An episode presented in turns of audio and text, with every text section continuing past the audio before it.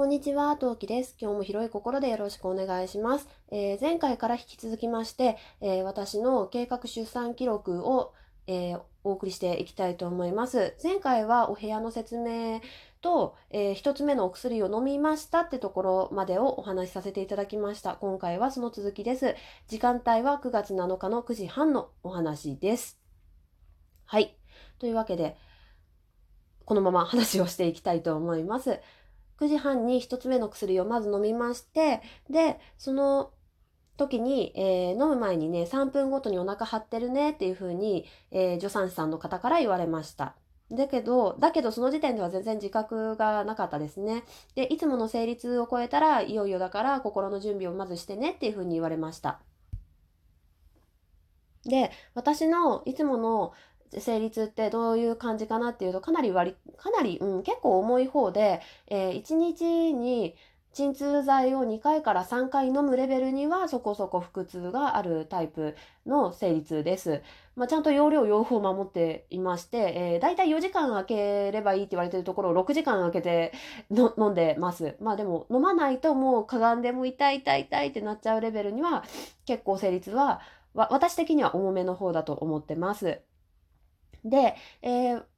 えー今回出産にあたって飲み物を持参してあらかじめの持参をしていました。でパパがそのも飲み物持ってきたいから買ってきてって言って買ってきてくれたのが、えー 900ml×2 のポカリでしたね。あまあポカリっていうかスポドリにしてくれって私が指定したんだけどまあそれで900のをね2本買ってきてまあこれが重かったよね。で まあこれ後々すごい助かるんですけどそのポカリを持って病院に病院に行ってで1日目はそのポカリを1本目をね大切にちょこっとずつ飲みながら過ごしていました。ただ暇なんだよね。まだあの全然元気だったのでそのいつもの生理痛に比べればこんなの薬を飲むか飲まないかを考えるべくもないみたいなレベルであの全然余裕だったのであのなんかこの時点ではああつ森持ってくればよかったなとか小説持ってくればよかったなとか漫画持ってくればよかったなっていう考える余裕がまだありました。はい、なのでラジオトークを聞きながら過ごそうと思ってラジオトークを聞いていました。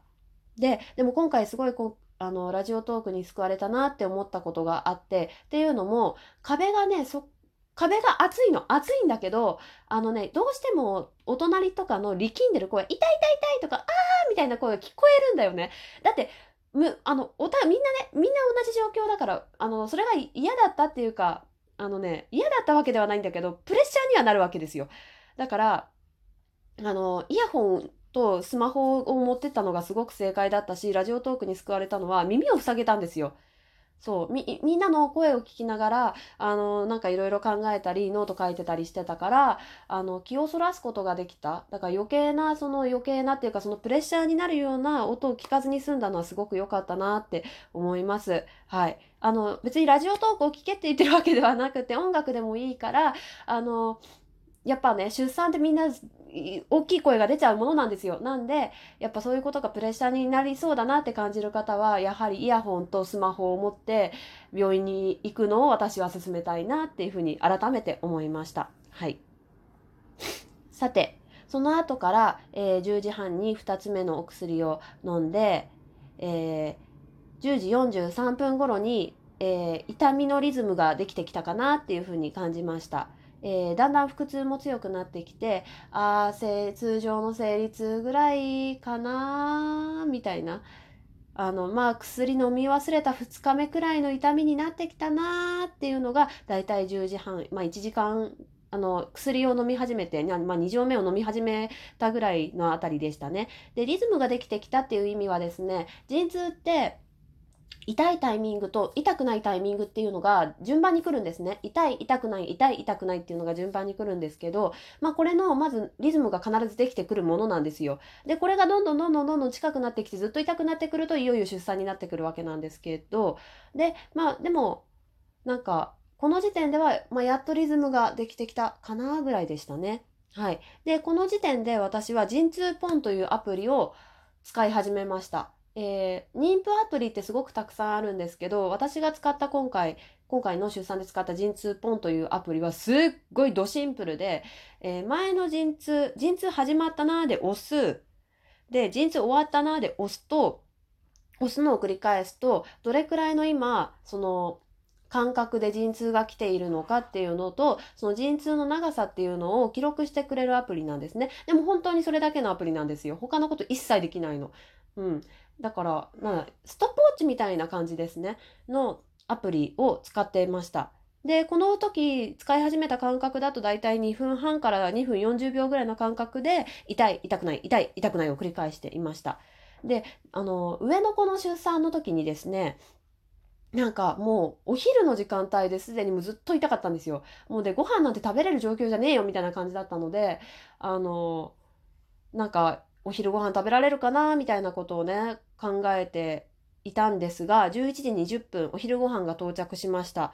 えー、お昼ご飯はですね、めちゃめちゃ良かったんですよ、私が入院した病院。ちょっとこの初日の、初日だけ、初日のお昼ご飯だけちょっと紹介させていただきます。えー、ご飯とカブのお味噌汁となめたけの添え物とマロニーと野菜のタコサラダと鶏肉と豚肉とたくさんの野菜のチンジャオロース的なやつ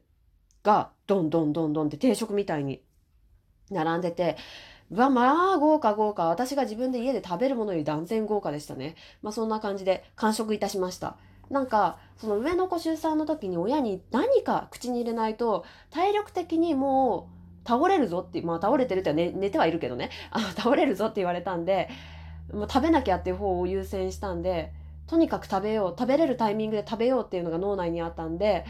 うん、全然完食できました。まあそれだけ余裕もあったんですね、この時点では。はい。さて、11時30分3つ目の薬を飲みました。で、その時にですね、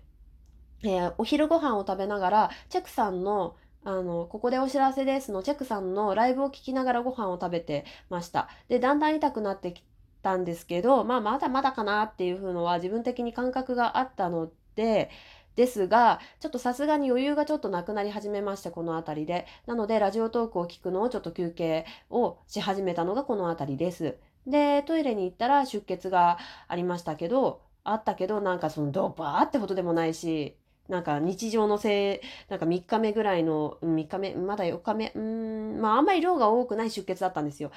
なので、あの、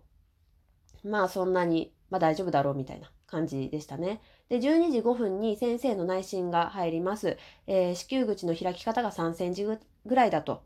子宮口の、子宮口、子宮口の大き方が3センチぐらいだねって話になって、で、まだ3錠目で3センチっていうのはかなり順調な方だったんですね。なので、あ、これはペースがすごくいいから点滴に移ろうかっていうことで、えー、まあ、よりお腹の張りを強くして、あの、お腹の子をね、早く外に出すための、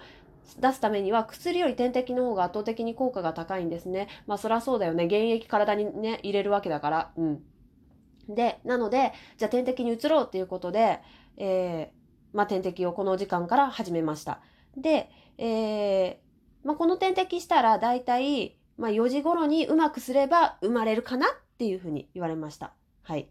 で、12時半から点滴がスタートしました。で、座ってた方がね、生まれやすいよとのことだったので、まあ私もね、横になってるより座ってた方が楽だったので、まあ座りながらね、あの、みんなのラジオトークを聞くのを再開したり、ちょっと歩き回ってみたりしてました。で、点滴の場合は30分ずつ量を増やすっていうふうに言われて、はあ、わかりました、みたいな。でもまだこの時点ではね、字が汚く、汚いけどまだ書ける。だんだん雑になり始めたのがこの辺りですね。字がね、だんだん、